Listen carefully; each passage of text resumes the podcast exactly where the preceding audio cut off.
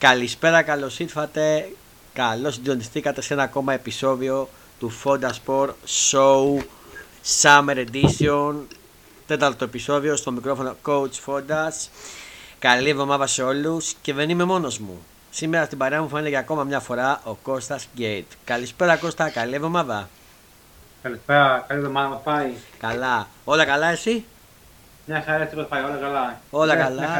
Χαίρομαι που σε έχω στην παρέα μας για ακόμα μια φορά. Και εγώ αυτό που με κάλεσες. Είμαστε εδώ για να σχολιάσουμε τα πάντα για τις ελληνικές ομάδες, μεταγραφικά σενάρια, για τα ποδοσφαιρικά, για τα μπασκετικά, για τέννις, για όλα. Θα τα σχολιάσουμε εδώ όλα και πρέπει να ξεκινήσουμε με τις ελληνικές ομάδες όπως ξεκινάμε πάντα και θα ξεκινήσουμε ανάποδα. Θα ξεκινήσουμε με τα φιλικά του Ολυμπιακού. Θα ξεκινήσουμε με Ολυμπιακό σήμερα. Και θα δώσω, δεν ξέρω, έχεις δει τα φιλικά του Ολυμπιακού, Κώστα?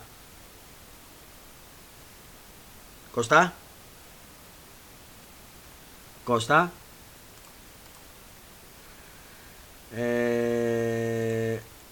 Κώστα, δεν είναι μαζί μας.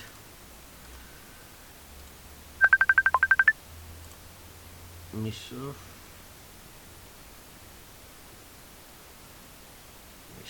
Κώστα, είσαι παρέα μας? Τώρα είμαι. Κόπηκε η σύνδεση, είναι και αυτά τα τεχνικά προβλήματα που παρουσιάζονται. Έλεγα ότι θα ξεκινήσουμε με Ολυμπιακό. Έχεις δει τα φιλικά του Ολυμπιακού? Όχι ακριβώς, έχω δει κάποια σημεία, δεν έχω δει ακριβώς για να ξέρω περίπου τι γίνεται, αλλά μια εικόνα την έχω πάνω κάτω. Έχεις, ας πούμε, έχεις δει highlights από όλα τα φιλικά? Ναι, έχω εικόνα. Ωραία. Επίσης εγώ τα έχω δει κιόλας, καλά γιατί έχω την Cosmote TV, εγώ τα έχω δει τα φιλικά. Θα δώσω πρώτα το λόγο σε σένα να μου πεις τι είδες από τα highlights, τι προβλήματα είδες ότι έβγαλε ο Ολυμπιακός, τι πρέπει να διορθώσει και τι σ' άρεσε. Και τι είδες από τους καινούριους παίκτες, έτσι, που ήρθαν μέχρι στιγμής, που παίξανε. Ωραία. Κοίταξε.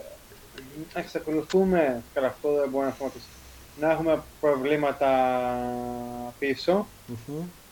Okay. Γι' αυτό τώρα και κάνουμε πολλές κινήσεις. Η ομάδα σιγά σιγά πρέπει, γι' αυτό τώρα είναι η προετοιμασία σιγά σιγά να βρει πάλι ρυθμό και πάλι να είναι έτσι που πρέπει να είναι. Με ανησύχησε λίγο που χάσαμε στα περισσότερα φιλικά που είχαμε και βάλαμε γκολ, αλλά χάσαμε.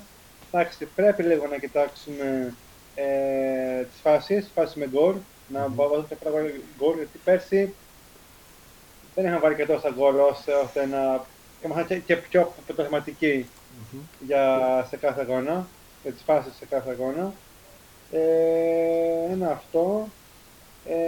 Εντάξει, θεωρώ με βλακεία που δεν έχει ακολουθήσει να πάρουν το Φορτούνι, αλλά προφανώς τα έχουν βρει και δεν θέλουν να συνεχίσουν, γιατί να μείνουμε πάλι με Βαρκουενά, μετά βλέπουμε, εντάξει, okay. Είναι λίγο ρίσκο. Πες. Είναι λίγο ρίσκο να μείνει με Βαρκουενά. Ακριβώς.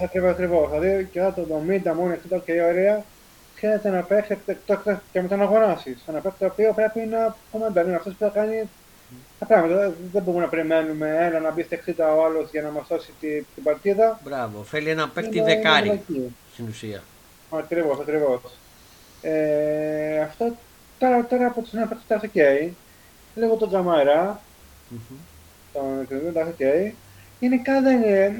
Εγώ θέλω και πολύ, δεν θέλω και καλά ότι πω ένα μάτι και ξέρω τι θα γίνει, να αρχίσει σιγά-σιγά, όλοι θα έκαναν πάνω από τα χώρα τους, λίγο να δουν πώς κινείται, τι κινείται, τι γίνεται μέσα στον αγωνιστικό χώρο.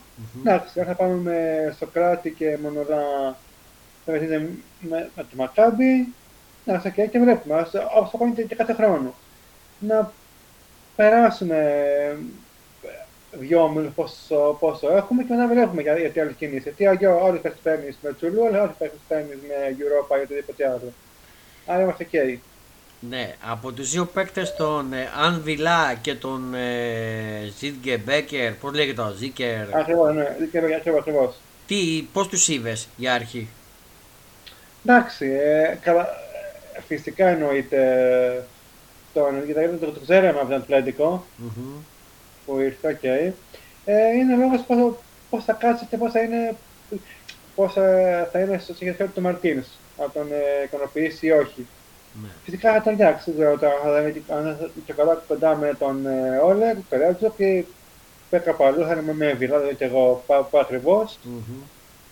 Αλλά θεωρώ ότι θα βοηθήσει πάρα πολύ και λόγος αν θα μπορέσουν να κιόλας και να ταιριάξουν. Γιατί και να μην σημαίνει να κάνεις προπονήσεις, να ας κάνεις εμείς, θα πρέπει να ταιριάξουν οι υπέρθυνοι μεταξύ τους. Θέλουμε να πούμε ποιος θα είσαι. Εντάξει. Θεωρώ ότι τα φιλικά δώσανε κάτι πολύ παραπάνω από ό,τι δίνουν άλλες χρονιές, γιατί χρονιές δεν λέμε. Λέμε και πετάει η ομάδα και χρονικά γίνεται βλακίες. Τώρα που βλέπουμε πραγματικά για τα πραγματικά προβλήματά μας, έσως κινηθούν για περισσότερες μεταγραφές και τα κινήσεις που έχουν προβλήματα. Ή προβλήματα ή και για πιο παραπάνω backup. Να μην είναι μόνο ένα και να τρέχει 90 λεπτά. Αυτά. Δεν μου λες το Ρατζέλοβιτς πώς τον είδες, θα τον κρατούσες στην ομάδα στην... Εγώ ναι, εγώ και Ρατζέλοβιτς και τον... Χασάν.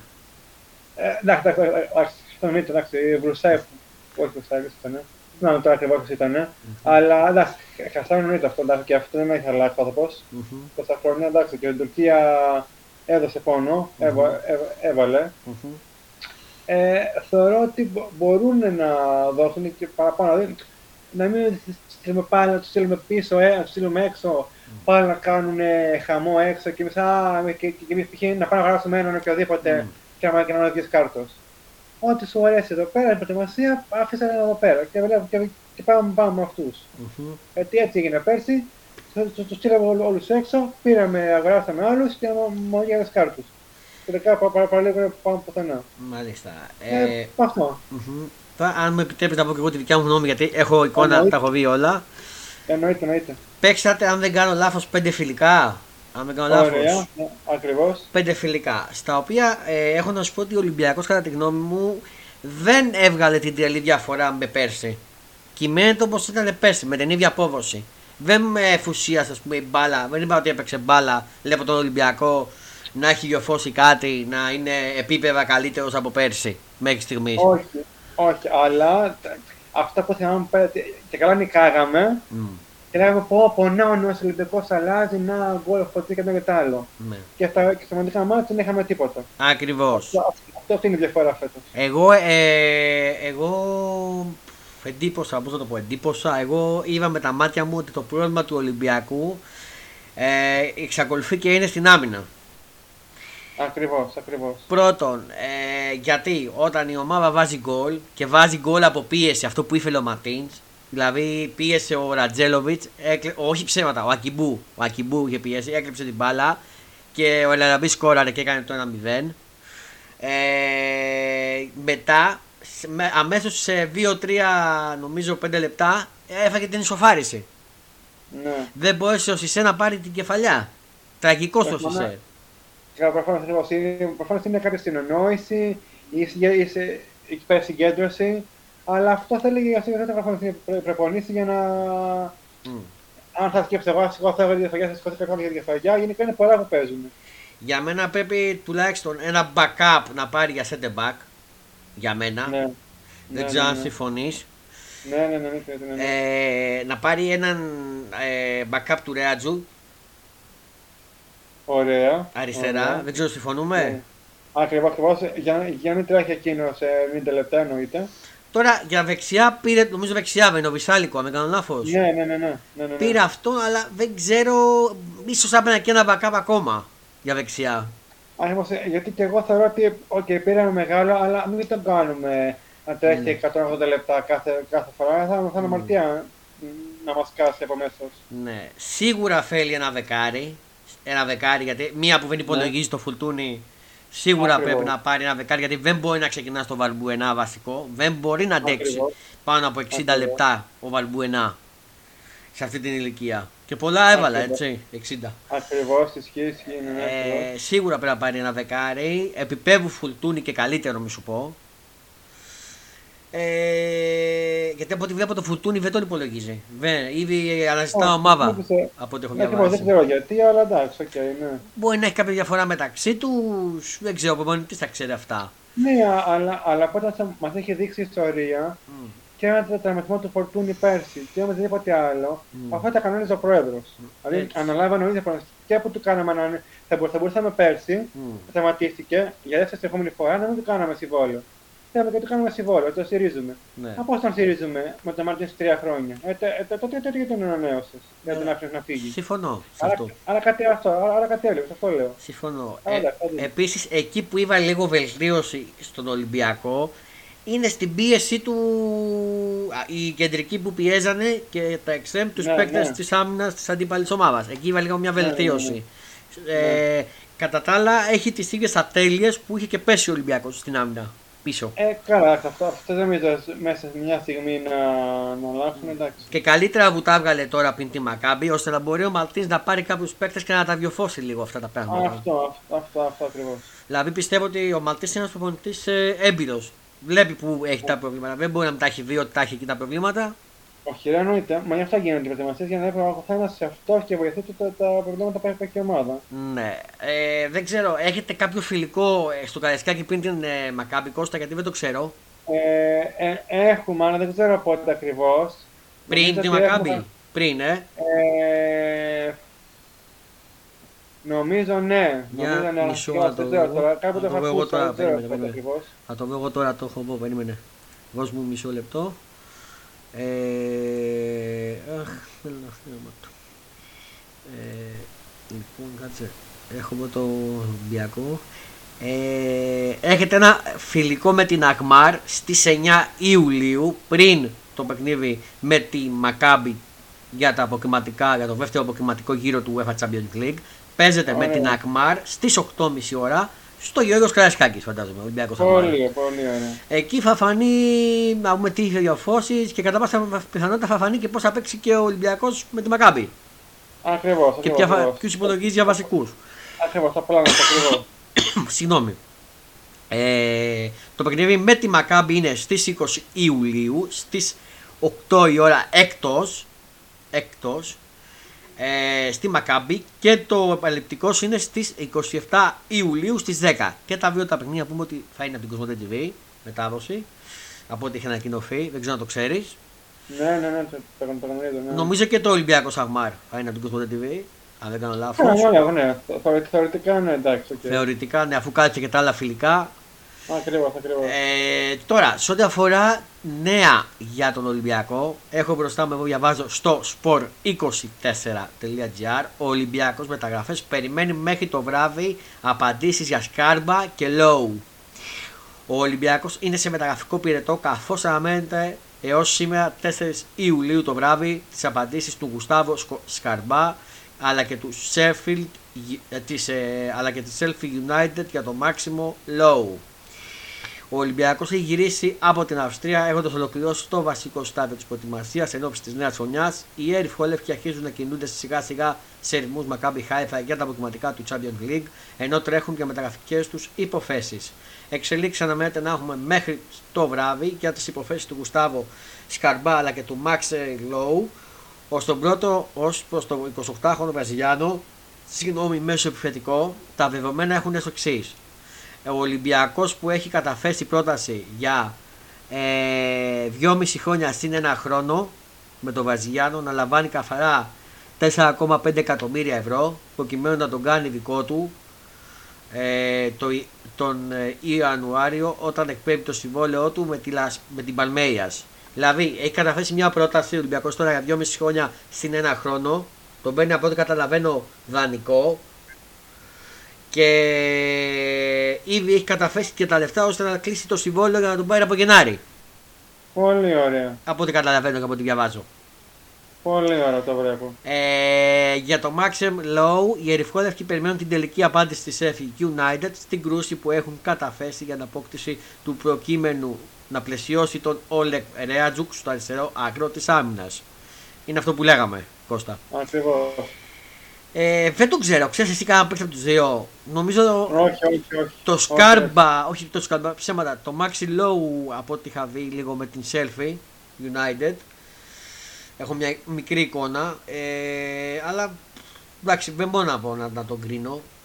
Πάντως τον Σκάρμπα δεν τον έχω δει. Δεν έχω κάποιο. Όχι, δεν έχω ιδέα, όχι. Αυτά όσον αφορά για τον Ολυμπιακό. Θέλεις να προσθέσεις κάτι εσύ, Κώστα? Όχι, είμαι καλυμμένος. Ωραία. Πάμε τώρα στα της ΑΕΚ. Πάμε σιγά σιγά. Ναι.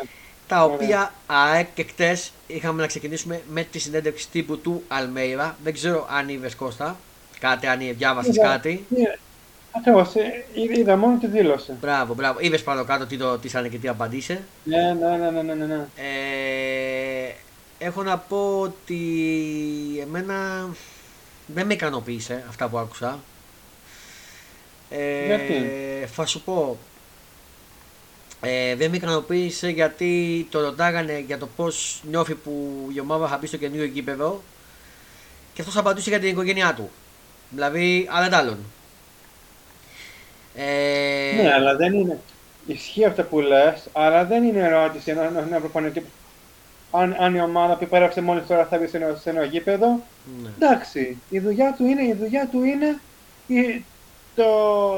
η στελέχωση της ομάδας και πώς θα φανευτεί καλό. Ναι.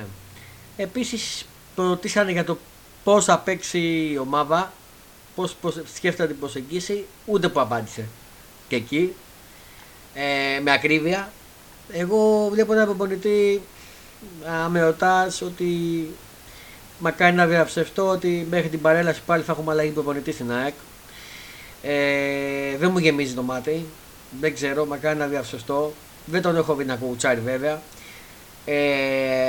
Θα τον δω, αλλά με τις απαντήσεις του και με τη συνέντευξη που είδα, γιατί εγώ την είδα, δεν την διάβασα, την είδα όλη τη συνέντευξη. Δεν μου γεμίζει το μάτι. Πολύ φοβάμαι ότι θα έχουμε προβλήματα και ότι θα αρχίσουμε να αντικαταστούμε πάλι προπονητή από τις 28 Οκτωβρίου. Εγώ πάντως θεωρώ ότι για έναν άνθρωπο καινούριο μπορεί να ξέρει τα πλάνα του, αλλά δεν θα κάτσει να πει θέλουμε 10 half, 10 back, 10 θετικούς, 10 τερματοφύλακες. Σιγά σιγά, τι έχει να δώσει η ομάδα, τι ποσά θέλει να διαθέσει η ομάδα, η διοίκηση η ομάδα, τι θέσεις χρειάζεται. Τώρα το πώς βλέπω την ομάδα και την είδε και τώρα κάνει σιγά σιγά. Τώρα να τον ρωτάς, έχει μια άποψη πάνω κάτω, πιστεύω, γνωρίζει, okay. Άρα αυτές τις ερωτήσεις, δεν ξέρω, αν τα ρωτάγουν και για μένα, π.χ. εντάξει, ούτε θα πιέσω τα χαρτιά μου όλα χύμα, αλλά θα λέω θέλουμε να πάρουμε πράγματα και μπλα και μπλα. Ναι. Και ούτε ότι εντάξει και δεν έχω την αφορά. Είναι με ένα άσχημο που δεν λέει, αλλά και πάλι να σου πει ότι θα πάρουμε τα πράγματα. Και ο Γιάννικης το καλοκαίρι είχε πει, θα πάμε πρωτάθλημα να πάμε 10 παίχτες. Και μπλά και μπλά και μπλά και αυτό και το άλλο. Ναι. Οι προπονητές τώρα έρχονται σιγά σιγά να δούνε. Εντάξει, και θα και ένα 24 και μισή ώρα μια χαρά να παρουσιάσει τι έχει κάνει ο άνθρωπος, που έχει δουλέψει, τι έχει κάνει, όσο φαίνεται το γήπεδο να πάει να πει αυτό. Αλλά παραπάνω με το τι θα γίνει. Και εκείνος τώρα τα βλέπει. Ναι. Μπορεί ο κάθε δημοσιογράφος σε κάθε ομάδα να έχει άγχος για το τι θα φέρει, θα κάνει η ομάδα, αλλά και εκείνος τώρα το βλέπει. Αυτό θεωρώ. Εντάξει, κάπου διαφωνώ, κάπου συμφώνω. Είμαι διάμεσα στις απόψεις σου. Εγώ, όπως είπα, δεν μου έχει γεμίσει το μάτι. Μακάρι να διαψευτώ, φαίνω να το δω στην πράξη. Μακάρι να με διαψεύσει πανηγυρικά. Αυτά όσον αφορά για τη συνέντευξη. Το μόνο θετικό στη συνέντευξη είναι ότι το ρωτήσανε τα τρία σημεία που πρέπει να έχει καινούργια του ομάδα για να φτιάξει. Είπε πάθος, είπε αγάπη, είπε δύναμη, αλλά είπε και ένωση. 4 είπε, δεν είπε 3. Εντάξει, αυτό το μόνο θετικό. Τώρα από εκεί και πέρα, διαβάζω στο sport24.gr. Η ΑΕΚ λέει μεταγραφές φουλάρι για 2 στόπερ και 4, τα δεδομένα για Αρμπάνι και Tsitonta. Η ΑΕΚ έχει στρέψει πλήρως την προσοχή της στην απόκτηση των κεντρικών αμυντικών, ωστόσο υπάρχει αισιοδοξία ότι θα αποκτηθούν πριν από την έναρξη της προετοιμασίας στην Ολλανδία.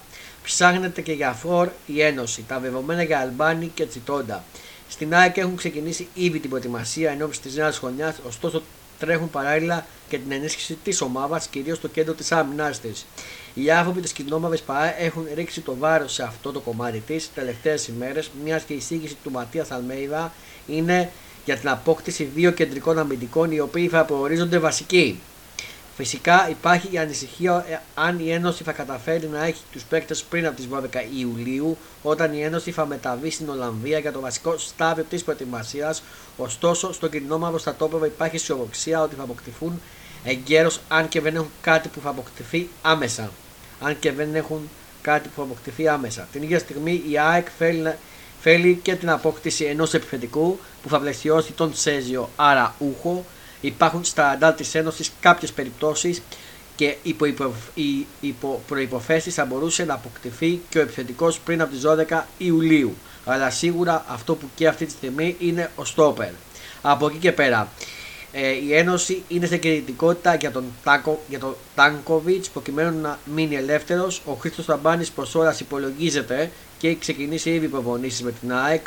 Ο Tsitonta δεν θα ταξιδέψει στην Ολλανδία, μιας και ανήκει στο γκρουπ των Rangers, Τάνκοβιτς, Λαταλέκ, Μπακάκη και Ατσαϊρφάρ που έχουν εξασφαλίσει επιπλέον άδεια. Ο Αλμέιδα έχει προαναγγείλει τη συνέντευξη τύπου ότι θα πάρει μαζί του 8 ποδοσφαιριστές που πέρσι ήταν βασικά μέλη της δεύτερης ομάδας. Πρόκειται για τους Αντώνια, Κωσίδη, Κολνέζο, Μιτάι, Λάτσι, Μουστακόπουλο, Γιούση, Φεοχάρη, οι οποίοι ήδη έχουν ενσωματωθεί στην κιτρινόμαυρη αποστολή. Μάλιστα, καλά κάνει και παίρνει τους μικρούς. Θα τους δώσει ευκαιρία να δει ποιους του κάνει και ποιους δεν του κάνει. Έτσι φαίνονται ακριβώς. Ναι, τον Αλμπάνη, άμα αρχίσουμε και παίρνουμε Αλμπάνη πάλι, δεν πάμε πουθενά. Εντάξει, μπορεί να ήταν μια κακή σεζόν. Ποτέ δεν ξέρεις αν η προετοιμασία είναι καλά. Εμένα δεν μου γεμίζει το μάτι ο Αλμπάνης, αν τον έχω δει. Για την ΑΕΚ. Δεν ταιριάζει. Ναι. Αυτά όσον αφορά για την ΑΕΚ.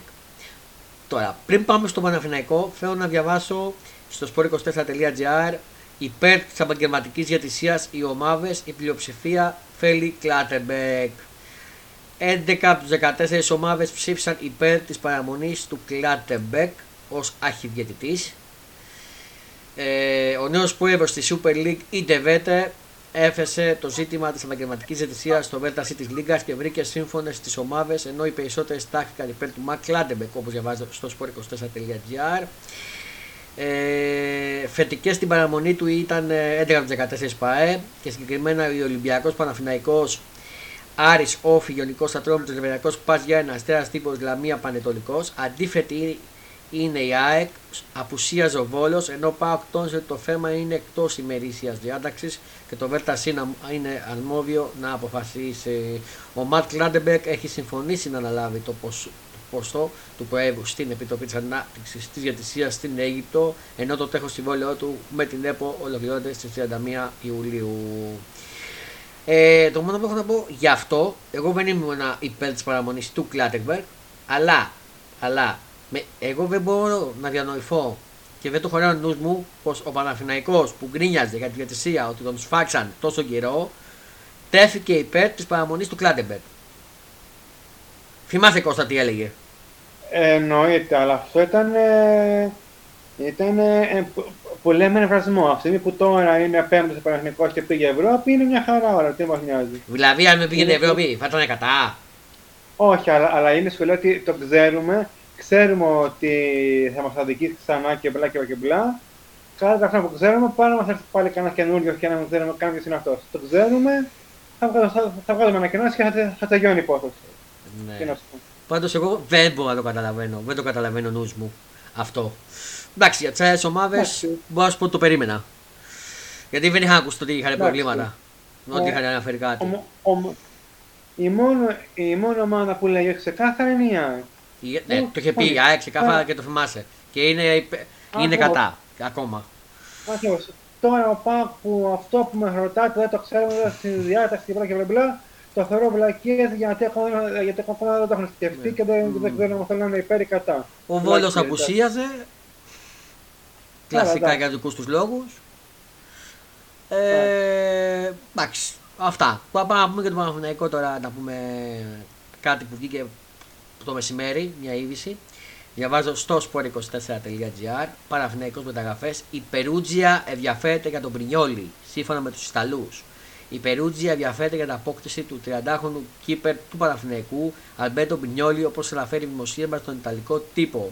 Ο Αλμπέρτο Μπρινιόλι έχει προσεγγίσει το ενδιαφέρον της Ιταλικής Περούτζιας. Σύμφωνα με την Ιταλική ιστοσελίδα του το Mercato Web, η ομάδα της Σέρια Β έχασε το βασικό της κύπερ Λεάν στο Τζιτζιζόλα και βλέπει στο πρόσωπο του γκολκίπερ του Παναθηναϊκού τον αντικαταστάτη του. Η Ιταλία αναφέρει ότι η Περούτζια ενδιαφέρεται φερμά για την απόκτηση, δίχως να δίνουν περαιτέρω λεπτομέρειες αν κατέφεσαν προσφορά, τους όρους κτλ. Ο 30χρονος κύπερ έχει συμβόλαιο με το Τριφίλ μέχρι το καλοκαίρι του 2024. Υπενθυμίζεται ότι οι πράσινοι απέκτησαν το Γιούρι Λοντίγκιν, ενώ στο ρόστερ υπάρχει ακόμα και ο Σοκράτης Ιούβης, ο οποίος ακούγεται ότι θα φύγει. Ο Ιούβης το είχαν πει ότι δεν θα τον υπολογίζουν, ψάχνει ομάδα. Άμα φύγει όμως και ο Μπρινιόλι, θα είναι μεγάλο θέμα για τον Παναθηναϊκό. Θα πρέπει να βρει πάλι τερματοφύλακα. Ακριβώς, γιατί ο Μπρινιόλι θα βρει, ήταν από τους πολύ καλούς. Ναι, και προοριζόταν για βασικός ο Μπρινιόλι. Ακριβώς. Τώρα δεν ξέρω αν θα. Να μου πεις πανικός χρειάζεται λεφτά. Ναι. Πώς θα το δώσει η Ιταλική ομάδα. Αλλά μετά πάλι θα ψάχνει να δει κάποιον Έλληνα, κάποιον που θα είναι τόσο πολύ καλός. Και θα έχουν πάλι θέματα πίσω το 2040 και πάλι Ευρώπη, χάγια. Τι να σου πω, δεν ξέρω. Ναι. Θα συμφωνήσω, εγώ δεν έχω να πω κάτι. Είπα ότι αν φύγει ο Μπρινιόλι θα έχει θέματα. Φεύγουμε από το κεφάλαιο Παναθηναϊκού γιατί δεν έχουμε κάποια μεταγραφική κίνηση. Και πάμε στο κεφάλαιο ΠΑΟΚ. Το οποίο διαβάζω τώρα μια είδηση που βγήκε πριν 34 λεπτά. Το διαβάζω στο sport24.gr. Ο ΣΒΑΜ είπε ότι είχα την επιλογή του Παναθηναϊκού, αλλά ο ΠΑΟΚ καλύπτει τις προσδοκίες μου. Ο Αυστριακός μέσος Στέφαν ΣΒΑΜ δήλωσε ευχαριστημένος για το γεγονός ότι ανανέωσε το συμβόλαιό του με τον ΠΑΟΚ, ενώ τόνισε πως είχε κάποιες επιλογές να συνεχίσει την καριέρα του όπως ο Παναθηναϊκός. Κώστα, τι γνώμη έχεις γι' αυτό? Εντάξει, πάλι αυτό. Εντάξει, θεώρησε να μείνει στην ομάδα που ήταν πέρσι και εντάξει, είχε προτάσεις, υπήρχαν πολλές γιατί ο ΣΒΑΜ ήταν πολύ καλός παίκτης. Είναι πολύ καλός παίκτης κατά τη γνώμη μου. Εννοείται, ήταν πολύ καλός. Θεωρώ ότι καλά έκανε και έμεινε σε μια ομάδα την οποία την ξέρει. Ναι. Εντάξει, δεν είναι κάτι διαφορετικό και καλά πήγαινε σε κάποια άλλη ομάδα τύπου και καλά Αθήνα, από το Θεσσαλονίκη και Αθήνα. Αλλά από τη στιγμή που έχει μείνει ξέφτιανη η ομάδα και ξέρει ότι το στάνταρ του ο ΠΑΟΚ ίσως βγαίνει δεύτερος, τρίτος και δεν είναι από ανώδηση του Παναθηναϊκού. Μια χαρά έκανε και προτίμηση τον ΠΑΟΚ του Παναθηναϊκού. Σωστά. Επίσης, διαβάζω στο sport24.gr ο Τσόλακ έχει συμφωνήσει λέει, με την Rangers σύμφωνα με τους Σκοτσέζους. Ο Αντώνιο Τσόλακ φαίνεται να έχει συμφωνήσει με τη Rangers για τους όρους του συμβολέου του με τον ΠΑΟΚ να συνεχίζει την αναζήτηση αντικαταστάτη. Ναι, τώρα άμα φύγει και ο Τσόλακ, έφυγε νομίζω και ο Άκομ. Σίγουρα θα πρέπει να κάποιος να καλύψει το κενό του Ολιβέια. Γιατί αν του έχουν και στραβώσεις, χτύπα ξύλο και ξανατραματιστεί ο Νέσον, θα έχει φέμα χωρίς επιθετικό. Ακριβώς. Και μία που είμαστε στο. Ακριβώς. Και μία που είμαστε στο κεφάλαιο ΠΑΟΚ, θέλω να πω για τα φιλικά του που είδα μέχρι στιγμής. Δεν ξέρω αν έχεις κάποιο highlights, αν έχεις δει. Όχι. Οπότε θα μιλήσω εγώ για τον ΠΑΟΚ. Αυτό που μέχρι στιγμής είπα ότι ο ΠΑΟΚ μέσω επιθετικά είναι πάρα πολύ καλός, αλλά είναι πολύ κακός στις επιστροφές. Εκεί που του κάνουν αντεπιθέσεις, αργεί να γυρίσει πίσω, η άμυνα μπάζει πίσω, σίγουρα θέλει center back, αριστερό και δεξί back. Μπάζει η άμυνά του, είναι πολύ αργός στις επιστροφές. Οι παίκτες αρχίζουν και κουράζονται, δηλαδή μπορεί να βρεις το 55-60, αλλά κράζουν μια κούραση. Αλλά οι συνδυασμοί που κάνουν μέσω επιθετικά η ομάδα είναι πολύ καλή. Και ο Λιβέια είναι αυτό που λέμε σεντεφόρ και ταιριάζει τον ΠΑΟΚ. Στην ΑΕΚ μπορεί να μην ταιριάζει, στον ΠΑΟΚ ταιριάζει. Γιατί θα σου πω για παράδειγμα, μια ωραία παλιά που έβγαλε ο Ζίκοβιτς στον Ολιβέια και να βρεις το κοντρόλ που έκανε με το στίφο, το κατέβασμα και το σουτ, αυτό δίνει σεντεφόρ φίλε και παίρνει και τον γκολ. Δίνει ότι είναι σεντεφόρ πολύ καλός. Δεν ξέρω αν συμφωνείς αυτά που λέω για φωνής Κώστα. Συμφωνώ, εννοείται. Από εκεί πέρα πάω και είχε μια νίκη μια ήττα. Σκαμπανεβάσματα, όπως είπα το πρόβλημά του είναι και αυτού σε αντεπιθέσεις που είναι αργές επιστροφές του και στην άμυνα. Μεσοπιθετικά, στην ουσία θα έπαιρνε ένα δεκάρι και όλα καλά και όλα ωραία για τον ΠΑΟΚ. Από εκεί και πέρα, φεύγουμε τον ΠΑΟΚ, πάμε λίγο στον Άρη, ο οποίος έπαιζε τώρα φιλικό, μέχρι πριν να έχει ολοκληρωθεί το φιλικό του. Ολοκληρώθηκε πράγματι, κέρδισε 1-0 ο Άρης, όπως διαβάζω στο Sport 24, νίκη με όπλο την άμυνα, η κίτρινη στον τεμπούτο του Γκρέι. Ο Γκρέι έδειξε πολλά καλά στοιχεία, γιατί είδα λίγο τον αγώνα, Κώστα. Θα βοηθήσει πολύ ο Γκρέι, αλλά τώρα φύγανε πολύ από τον Άρη φέτος. Χρειάζεται ενίσχυση και στο επιθετικό και στα αμυντικά half και στην άμυνα. Πρέπει να χτίσει ένα καινούριο κορμό ΠΑΟΚ και εν ώψη των αγώνων που έχει για το Conference League, τα αποκλειστικά. Ακριβώς. Ναι. Εντάξει, δεν έχω να πω κάτι άλλο για τον ΠΑΟΚ. Τώρα θα πάμε λίγο στα ποδοσφαιρικά του εξωτερικού, μιας και έχουμε και εκεί ειδήσεις που μπορεί να μην τις ξέρεις και να μην τις ξέρετε κι εσείς. Θα ξεκινήσω με την Arsenal, η οποία ανακοίνωσε επίσημα τον Gabriel Jesus, όπως διαβάζω στο μισό να το ανοίξει, όπως διαβάζω στο sportfm.gr, επίσημο στην Arsenal ο Gabriel Jesus. Η Arsenal ανακοίνωσε την απόκτηση του Gabriel Jesus με 50 εκατομμύρια ευρώ, τον πήρε από τη City, σύμφωνα με τα αγγλικά μέσα μαζικής ενημέρωσης. Ο 25χρονος Βραζιλιάνος είχε 236 συμμετοχές και 95 γκολ την τελευταία πενταετία με τη City. Πολλά γκολ, έτσι, συμμετοχές του. Ακριβώς, πολλά. Πιστεύω ότι είναι μια καλή προσθήκη ο Jesus και θα βοηθήσει την Arsenal. Εννοείται. Μια που επιστρέφθηκε η Ευρώπη Arsenal, νομίζω, φέτος. Ακριβώς. Είχε λείψει λίγο την Ευρώπη Arsenal. Εντάξει, δεν έχω να πω κάτι άλλο για το συγκεκριμένο κειμένο μεταγραφή. Επίσης, έχω να πω. Η Chelsea που πάει για Κριστιάνο. Αυτό πήγα να πω τώρα. Αυτό πήγα να πω και με πρόλαβες. Χαίρομαι που είσαι και εσύ διαβασμένος. Έτσι. Διαβάζω στο sport24.gr. Κριστιάνο Ρονάλντο, η Chelsea σκέφτεται να κάνει την κίνηση για τον Πορτογάλο. Σύμφωνα με την Athletic, η Chelsea εξετάζει σοβαρά να κάνει κίνηση για την απόκτηση του Κριστιάνο Ρονάλντο, ο οποίος φαίνεται να θέλει να αποχωρήσει από τη United. Η Chelsea σκέφτεται να κάνει τη δική της κίνηση για τον Ρονάλντο, όπως γράφει το Athletic. Οι μπλε θέλουν να εκμεταλλευτούν το γεγονός πως ο Πορτογάλος Σταρ θέλει να αποχωρήσει από το Manchester. Η United έχει ξεκαθαρίσει από την άλλη ότι δεν πουλιέται ο Κριστιάνο. Ακριβώς. Δεν πουλιέται. Δεν θα πάει όμως ούτε την προετοιμασία. Δεν θα πάει, ναι. Ζήτησε παραπάνω άδεια. Τώρα δεν ξέρω τι μεγενέστε με αυτό το κεφάλαιο του Κριστιάνο. Και από εκεί και πέρα δεν ξέρω αν είσαι διαβασμένος και αν την ξέρεις και αυτή την είδηση. Αφορά πάλι τη United, Κώστα. Όπως διαβάζω στο sport24.gr, η Manchester United ύφεσε προφορική συμφωνία με τον Eriksen.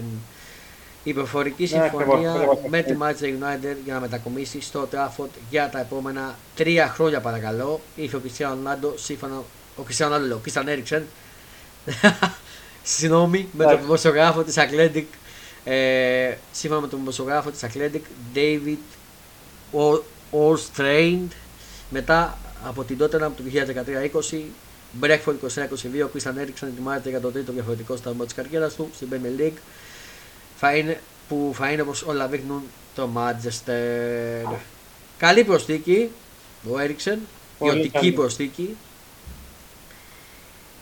Από εκεί πέρα δεν ξέρουμε τι μεγενέστε, θα δείξει. Κατά τα άλλα, κλείνουμε το κεφάλαιο ποδοσφαιρικά και πάμε στο κεφάλαιο μπασκετικά, που είχαμε και εκεί εξελίξεις, και όπως διαβάζω τώρα στο sport24.gr, ο Τάιλερ Ντόσεϊ έκανε προπόνηση με τους Dallas Mavericks. Δεν ξέρω αν το ξέρεις. Ακριβώς, στο γήπεδο τους, ακριβώς. Έκανε προπόνηση, πρέπει να έχει φύγει Αμερική από ό,τι καταλαβαίνω ο Ντόζερ. Ναι, από την τελευταία μέρα της νίκης, ακριβώς. Και απλά φέρνει να κρατιέται ζεστός. Τώρα, αναμένουμε την απάντηση και του Ντόση και του Βεζέγκοφ, γιατί θα μιλήσει με τους Sacramento Kings, νομίζω. Εκεί αυτοί τους ζητήσανε. Ακριβώς, ακριβώς. Αναμένεται να μιλήσει και μαζί τους, να δούμε τι μέγενε είστε και με τον Βεζέγκοφ και με τον Ντόση. Η πρώτη, ο Τέρεν Ντόση, όπως ακούγεται και όπως διαβάζω, ενδέχεται να είναι θετική απάντηση στην παραμονή του στον Ολυμπιακό. Στη δεύτερη περίπτωση τώρα με τον Βεζέγκοφ, αν φύγει και πάει στη Σακραμέντο ο Βεζέγκοφ, θα έχει ένα μεγάλο πρόβλημα στο 4 Ολυμπιακός. Γιατί μετά το σταματημό του Πρίντεζη, αποχωρεί, πέσει και ο Βεζέγκοφ, σίγουρα θα πρέπει να κινηθεί για 2 τεσσάρια. Ακριβώς, θα υπάρχει ναι, και θα πάρει κάτι πολύ καλό. Κάτι καλό, επιπέμπου του Βεζέγκοφ και Πρίντεζη και πάνω. Ακριβώς, ακριβώς. Και όχι έναν, δύο άμα φύγει ο Βεζέγκοφ. Ακριβώς. Μένει να δούμε σίγουρα τις επόμενες μέρες, θα ξέρουμε τι γενέστε με αυτό το θέμα. Επίσης έχουμε νέα και για μια μεταγραφή του Παναθηναϊκού που δεν ξέρω αν την ξέρεις, μπάσκετ. Κινείται για την απόκτηση του Γκουντάιτης ο Παναθηναϊκός. Μισό να το φωτίσει, όπως διαβάζω στο sportfm.gr. Ο Αλτούνας Γκουντάιτης είναι ο πρώτος στόχος του Παναθηναϊκού για το δεύτερο σέντερ δίπλα στο Γιώργο Παπαγιάννη. Έναν γίγαντα θέλει να προσθέσει στην Φρόιλιάν του ο Παναθηναϊκός. Μετά την πρόσληψη του Ντέγιαν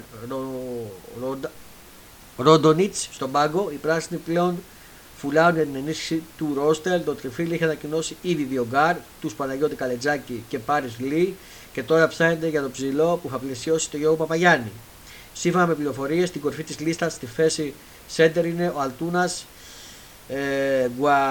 Γκουντάτης, με τον οποίο έχουν γίνει ήδη οι πρώτες επαφές. Ο Λιφουρανός ψηλός μετακόμισε στη Zenit το καλοκαίρι του 20 και αποχώρησε τον περασμένο Μάρτιο από την ομάδα της Αγίας Πετρούπολης μετά την εισβολή της Ρωσίας στην Ουκρανία.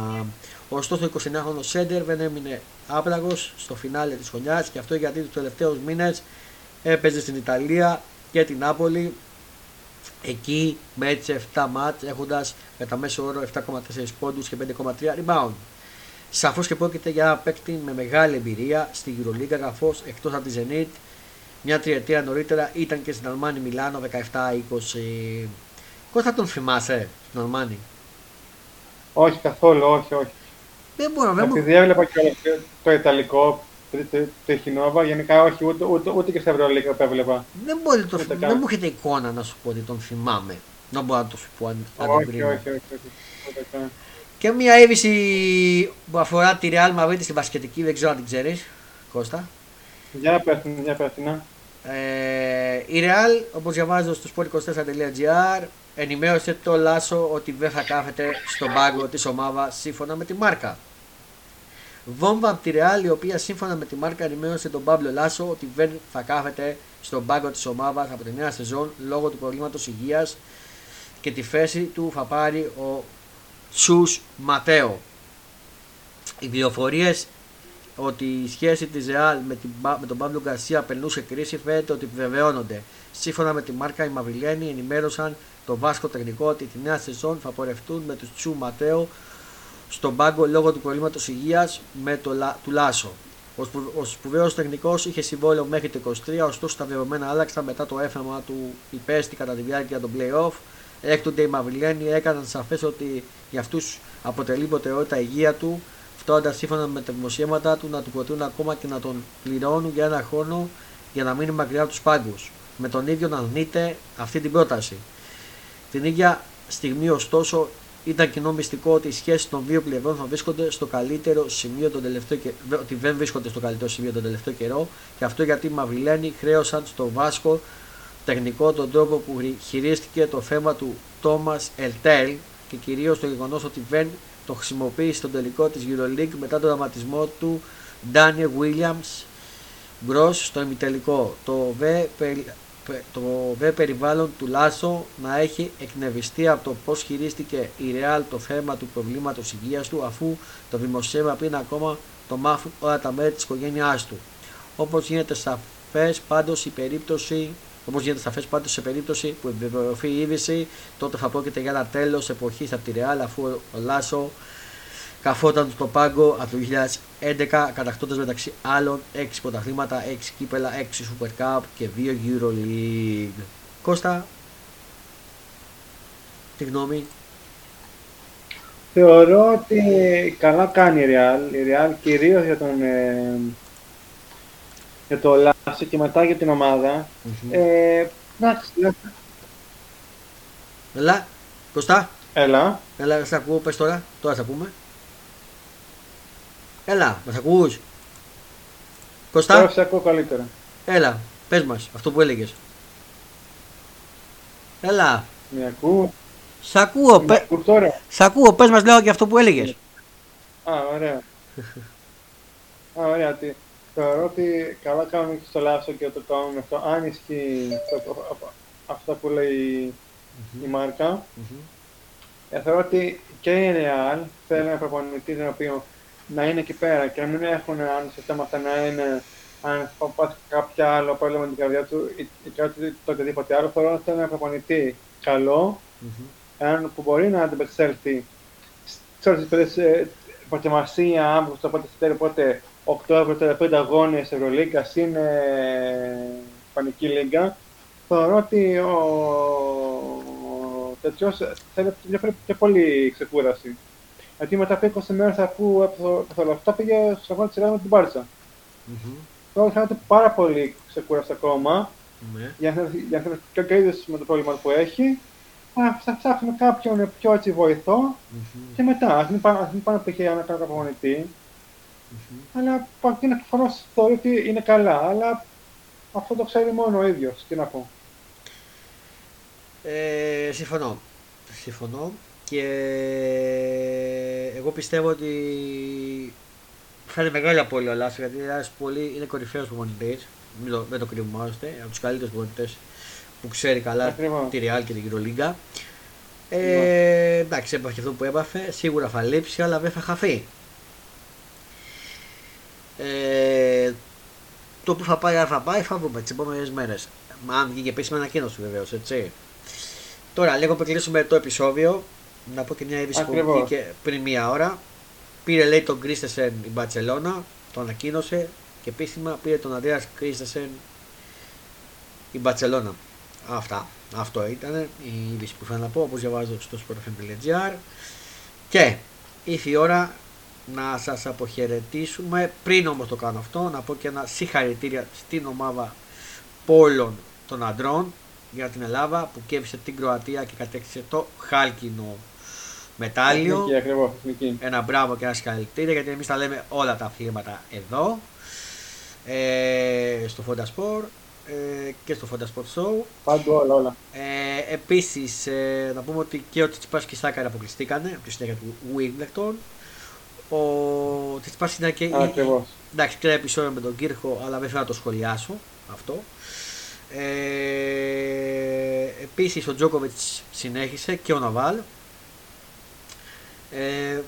Αυτά, και ήρθε η ώρα να σας αποχαιρετήσω. Να ευχαριστήσω τον Κώστα Γκέιτ που ήταν και σε αυτό το επεισόδιο μαζί μας. Κώστα, ευχαριστώ. Μ' ακούς? Κώστα. Να σε καλά, το πολύ να σε καλά. Ευχαριστώ πολύ που είστε στην παρέα μας και σήμερα. Ευχαριστώ και εσάς που θα το ακούσετε. Εύχομαι ένα καλό απόγευμα και μια καλή συνέχεια στην ημέρα σας και στο πρόγραμμά σας. Να χαμογελάτε και να κάνετε τους άλλους να ανησυχούν. Τα λέμε στο επόμενο επεισόδιο άμεσα. Θα είμαστε εδώ για τα μεταγραφικά όλα. Πολλά φιλιά. Γεια σας.